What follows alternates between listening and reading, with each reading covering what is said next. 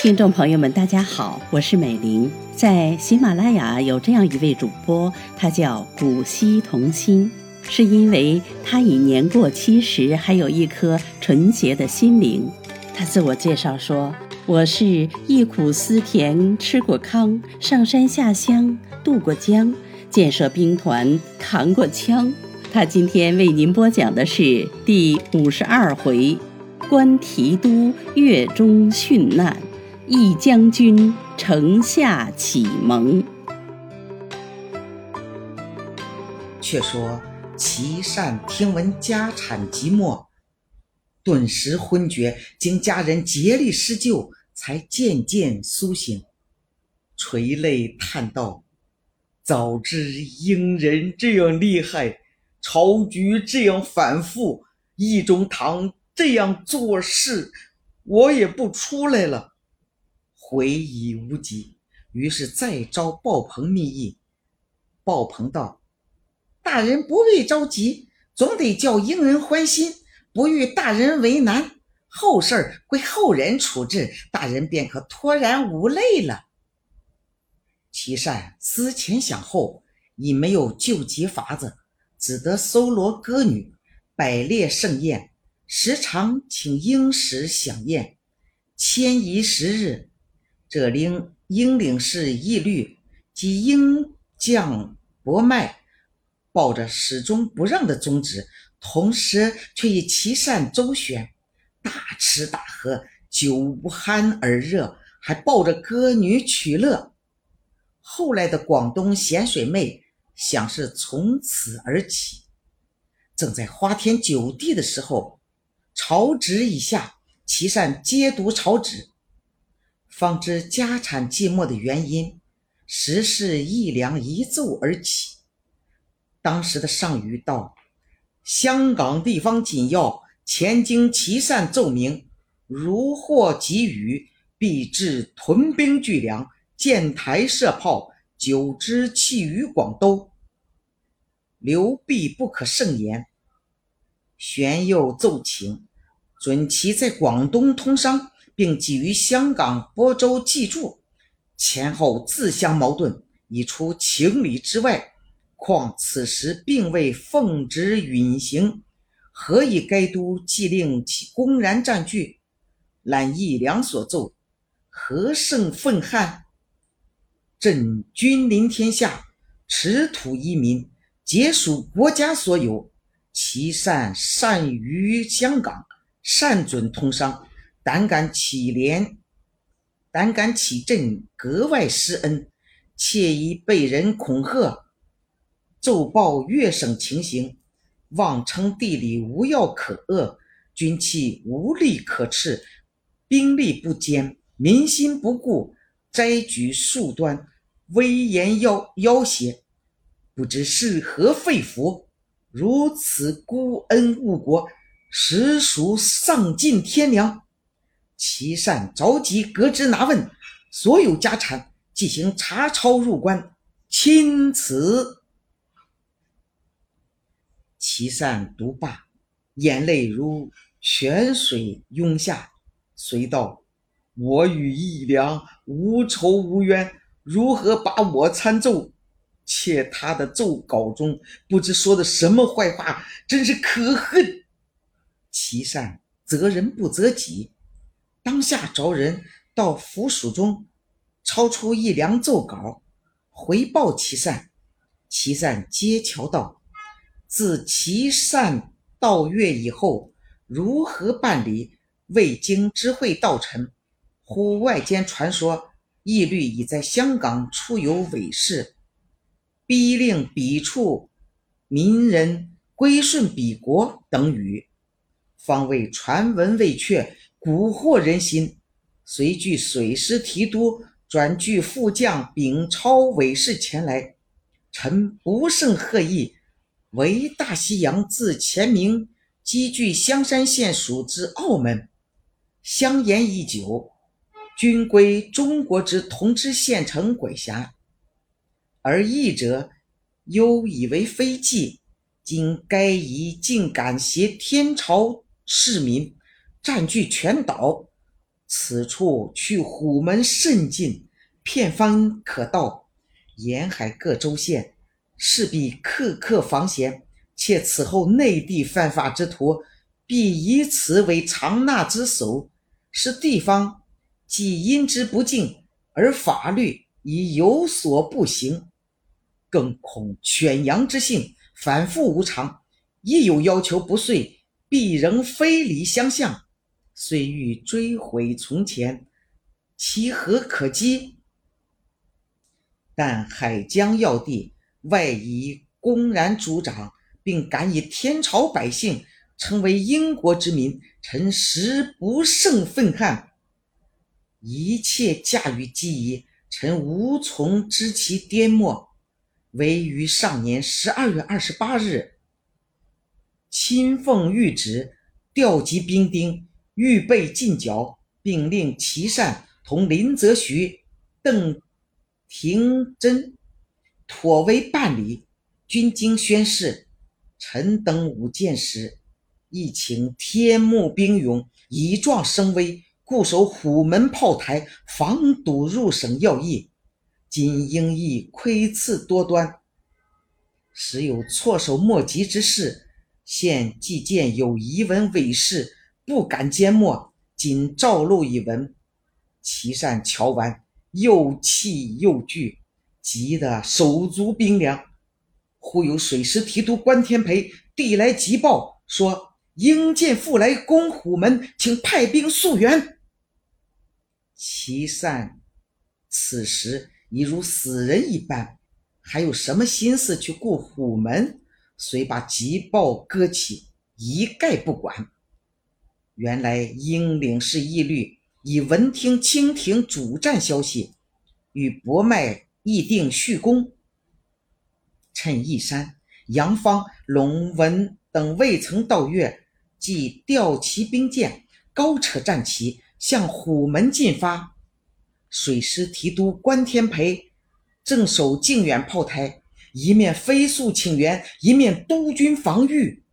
遥见英舰船如飞而至，天培督令军士开炮，炮声数响，倒也击着英舰船速收。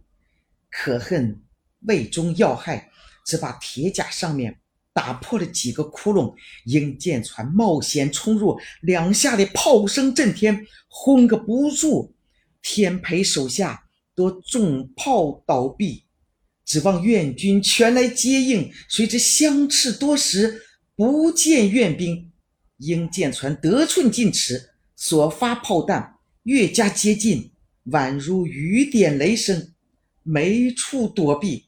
蓦然间，一颗飞弹从天培头上落下，天培把头一偏，那弹正中左臂，接连又是数颗弹丸，把天培身边几个亲兵大半击倒，兵士便化乱起来，你逃我走，个个要管自己的性命。天培左臂受伤，已忍痛不住，又见兵士纷纷溃败，大呼道：英人可恶，琦善可恨！天培从此殉国了。一恨千古，就将手中的剑向颈上一抹，一道魂灵直升天府。英人乘胜登岸，占据了靖远炮台，转攻威远、横荡两炮台。两炮台上的守兵已自闻风溃逃，总兵李廷玉、副将刘大中禁止不住，也只得退走。眼见的两炮台进陷，虎门失守，英人将虎门各役所列大炮三百余门及上年林则徐购得西洋炮二百余门，统统夺去，并且长驱直入，进步乌拥。乌拥距省城至六十里，镇守原是总兵降服，率同游击沈占鳌守备红莲科，竭力抗战，杀了一两日，寡不敌众，弹药又尽，降总兵及麾下二将临敌捐躯，同时毙命。大帅怕死，必将虽死无益。省城大震，幸亏参战大臣杨芳率湖南兵数千至城内，杨参战素有威名，人心赖以稍安。当时伪诺无能的琦善，已由副都统应龙奉旨押解进京，义良商任巡抚即与杨芳相见，当下谈起冀中冀中堂一幅事情。义良道：其冀中堂在任时，单信任汉奸鲍鹏，中了英灵是义律诡计，一切错职，力反林则徐所为。林志台处处筹防，冀中堂偏处处撤防，所以应人长驱之入。现在虎门险要，已经失去，乌庸地方又夫陷落，省城危急异常。幸逢参赞赐旨赐制，还好仗着英威，极力补救。杨芳道：冀中堂太绝糊涂，服役未成，如何就自自撤藩篱？现在门户一撤，叫杨某如何搅办？看来只好以赌为剿，再做计较。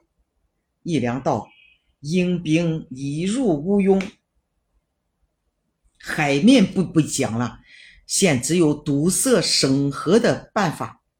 杨芳道：省河有几处要义？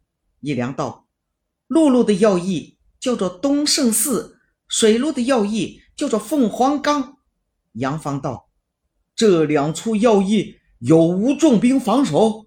义良道：向来设有重兵，被冀中堂层层撤掉，冀中堂被逮，兄弟方筹议防守，但陆兵尚可调遣，水师各船被英人毁夺殆尽，弄到无箭可调，无炮可用，兄弟正在焦急了。杨芳道：舰队已经丧失，且扼守河岸要紧，遂派兵段永福率千兵守东胜寺，总兵长春率千兵守凤凰岗，两将才率师全前去。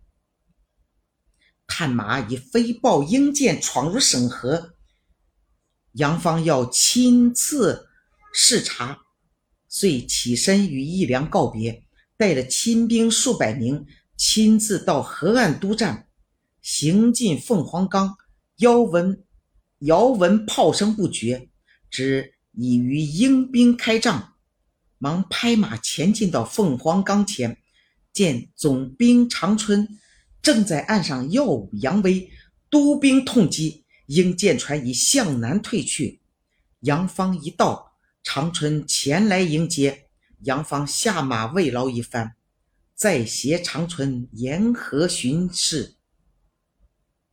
远望南岸河身狭窄，颇觉险要，便向长春道：那面却是天然要口，为什么不见守兵？长春答道：河身狭窄的去处，便是腊德及二沙尾。闻林则徐督师时，曾处处驻兵，后来都由冀中堂撤去，一任英时出入，所以空空荡荡，不见一兵。杨芳刚在叹息，忽见南风大起，潮水陡涨，忙叫：不好不好！即传令守兵一起整队，排列岸上。杨芳国勇，不愧将才，可惜大势已去。长春问是何意，杨芳向南一指，便道：英舰船又乘涨潮来也。长春望江过去，果见一大队轮船隐隐驶入，比前次更多一两倍，连忙令军士摆好炮位，灌足火药，准备迎击。顷刻间，英舰船已到眼前，既令开炮出去，扑通扑通的声音接连不断，河中烟雾迷蒙，弹丸跳至，那英舰船仗着肩后，只管冲烟前进，还击的飞炮飞箭已很猛烈。杨芳、长春两人左右督战，不许兵士稍懈，两边轰击许久，潮已渐退，英舰防随潮退却。杨芳道：“真好厉害，外人这般强悍，中国从此无宁日了。”知己之言，是夜即在凤凰岗营内战宿。次晨，英国领事到营求见，由兵变入报。杨芳道：“英领事有什么事情要来见我？”迟了半晌，方命兵变请英领事入营，两下相见，分宾主坐定，各由通事传话。英领事先请进仆开仓，开仓。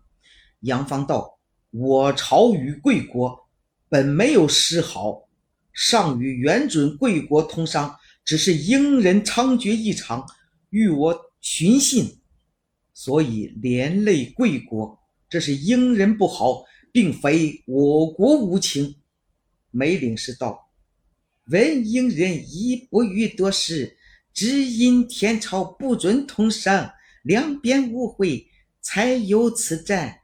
切想通商一事，乃天朝二百年来恩利，何妨一力通融，仍许仍寻旧制？”杨芳道：“我朝允许各国通商，宁独使英人项羽，乃英人私卖违禁的鸦片，不得不得不与他交涉，且英人很是刁脚，今朝祈福，明朝挑战，如何可以通融？”英领事道：“这倒不无妨，英领事一律已有笔据呈交呢。”即取出一律笔据，交与杨芳。杨芳瞧着，乃是几行汉文，有不逃别情，唯求照常贸易，如带违禁货物，愿将船货入关等语。便道：“照这比喻，似还可以商量，但英商再有贩卖违禁货物，那便怎么处置？”梅领事道：“英国商人并为随同滋事，若准他通商，货船便即入口，即便英兵要战，英商也是不肯。凡可制服兵船，岂不是练兵息争的好事吗？”杨芳道：“贵领事既与他说情，本大臣就替他奏请便是，只英舰不得无故闯入，须等上谕下来，或和或战，再行答复。”梅领事应诺而去。杨芳回省与义良商议，彼此意见相同，遂联名会奏，大旨以敌入唐澳，首据劫法，现由梅领事为英说情，故借此机迷，为退敌收险之计。此奏很是。这奏一上，总到停止允虫，失之冬鱼，还可收之桑榆。谁知道光帝偏偏不依，真正气数，竟下旨严斥道：“懒奏愤蛮之至，现在各路征调兵丁一万六千有余，陆续抵越。杨芳乃拖延观望，有意阻挠，积极以通商为情，是辅导其善故者，变其文而情则一，孰不可解？如了如如此了解，又何必命将出师，增调官兵？且提振大员，即阵亡兵将，何此等忠魂，何以克魏？杨芳、易良等只知迁就完事，不顾国家大体，疏失阵望，着先行交部言议，义山、龙文经朕面于一切，必能扬体振义。现已到月，兵多粮足，自当协力同心，为国宣劳，以应冒赏，断不准提及通商二字。坐时即宜，此次奏折着发给月看，钦此。是时，靖逆将军义山及参战龙文，还有总督贡均俱已到月。杨芳接见，便与叙起战事利害，即奏请机迷缘由。义山道：皇上的意思是绝迹主角，所以参战出奏，自遭严斥。兄弟一知越东空虚，但难为上命，奈何？公说道：闻得前时林则徐治军办理的很是严密，何方请他一议？义山点头称善。当由公取出名次，去请林则徐。原来林则徐虽已被遣，尚未立月。闻公相约，随即入见。共引他见了义山，义山便为防剿事宜。则徐道：现在寇入唐澳，剿堵两难，省城又是卑薄得很，无险可遏，欲要挽回大局，很不容易，只有暂时设法设法机迷，引诱军舰退至猎德二沙尾外面，连夜下装下装沉船，用重兵大炮把守，令他无从闯入，只等风潮皆顺，围伐齐备，再议乘势火攻，方出万全。共说道：闻省河一带都有鹰船出没，如何诱他出去？则徐道：那总有法可想。共道：这却还仗大力。则徐道：林某在越戴罪，恨不将英人立刻驱逐，奈因齐中堂处处反对，无能为力，负罪愈深，今日得你们垂青，林某敢不效死？忠诚贯日，言未毕，外面报圣旨下来，要林公出街。则徐忙出去接旨，悉受则徐四品经堂，持赴浙江汇报汇办军务。则徐束装即行，越东失了必助，一律待了多时，未见杨芳复印复音复来催索燕驾，被义山斥回。既欲发兵出战，杨芳见到兵船未备，水涌未及，此时不宜水战，还请固守为是。宜山道：各省兵士已调集一万七千名，越兵已有数万，若再顿兵不战，上头一要竭责，只好与他拼一死战罢了。若能与他拼一死战，也不失为忠臣，只怕是空说大话。于是令提督张必禄屯西炮台，出中路；杨芳由泥城出右路；龙文同屯东炮台，出左路，并遣四川客兵及共所募水勇三百名，驾着小舟，携火箭喷筒，驶出省河，突攻英船。英船不计不及防备，被分围船两只，帆板船两只，小船五只，英兵已毙了数百名，并误伤美国人数十名，又开罪美国了。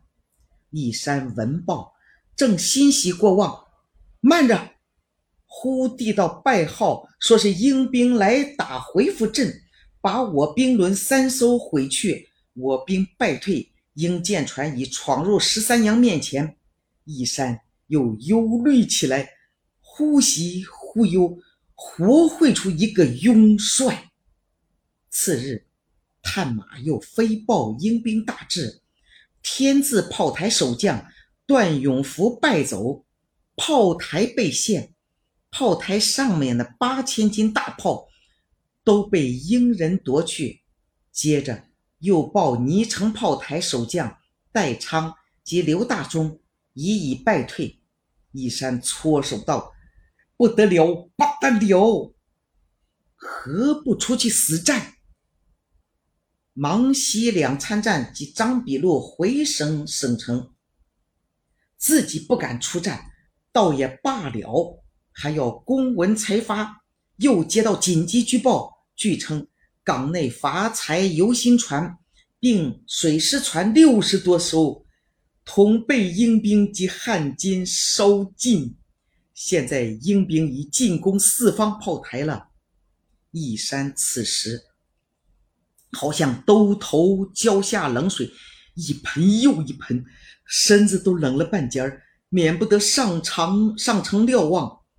目中遥见火光逐天，耳中隐闻炮声震地，他在城上踱来踱去，急得愁肠百结。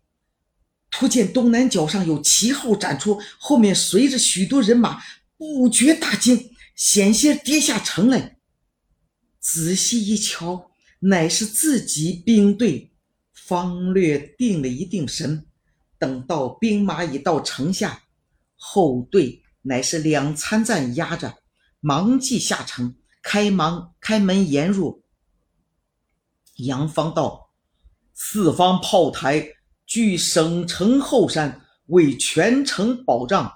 忽闻英兵进攻，参战等正思驰援，因奉调回来，不敢违命。好在城中尚无要事，待杨某出去接应就应。”议论间，探报四方炮台又被英人夺去。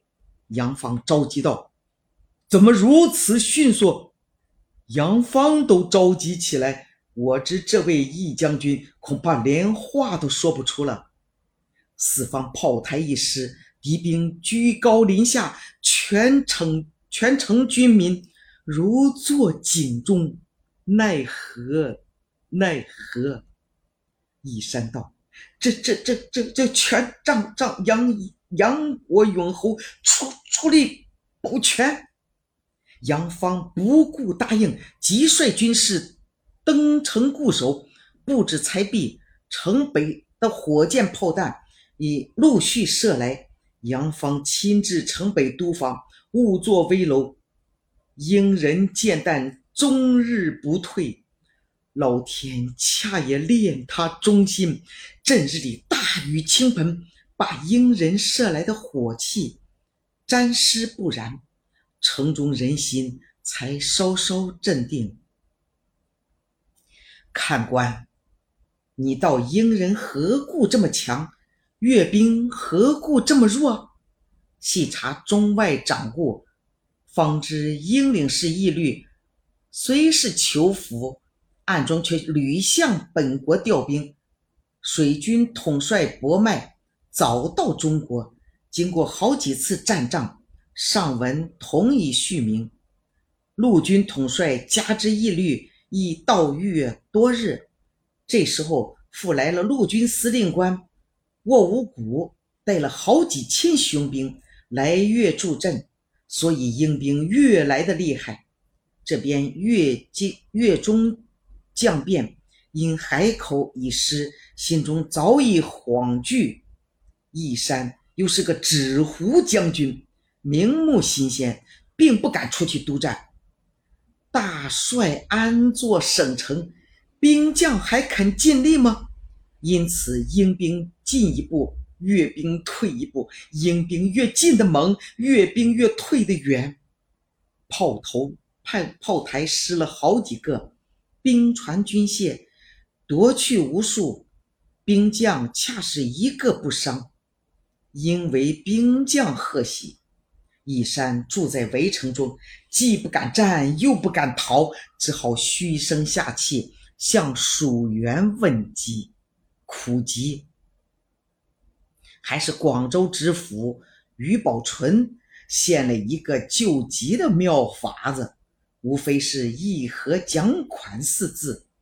当由于宝纯出去议款，费了无数口舌，复由美利坚商人聚中调停，定了四条款子，开列如下。第一条，广东允许烟价外，先补偿英国兵费六百万元，限五日内付清。第二条，将军击外省兵，退屯兵外城外六十里。第三条，割让香港问题，待后再商。第四条，英舰退出虎门。于宝纯回报义山，义山唯唯听命，随搜刮翻运两库，得了四百万元，还差二百万元，由粤海关凑足交付英人。一面又下令出城，退屯六十里外的小金山。杨芳敢怒而不敢言，只请刘成弹压。义山也没有功夫管他，径自出去。龙文随着出城，心中也愤恚万分。到了小金山，龙文生起病来，进而逝世。小子絮到此处，也叹息不至，随笔成一七绝道：主和主战两无谋，庸帅何能见远游？城下启蒙太自馁，西江南涿越中休。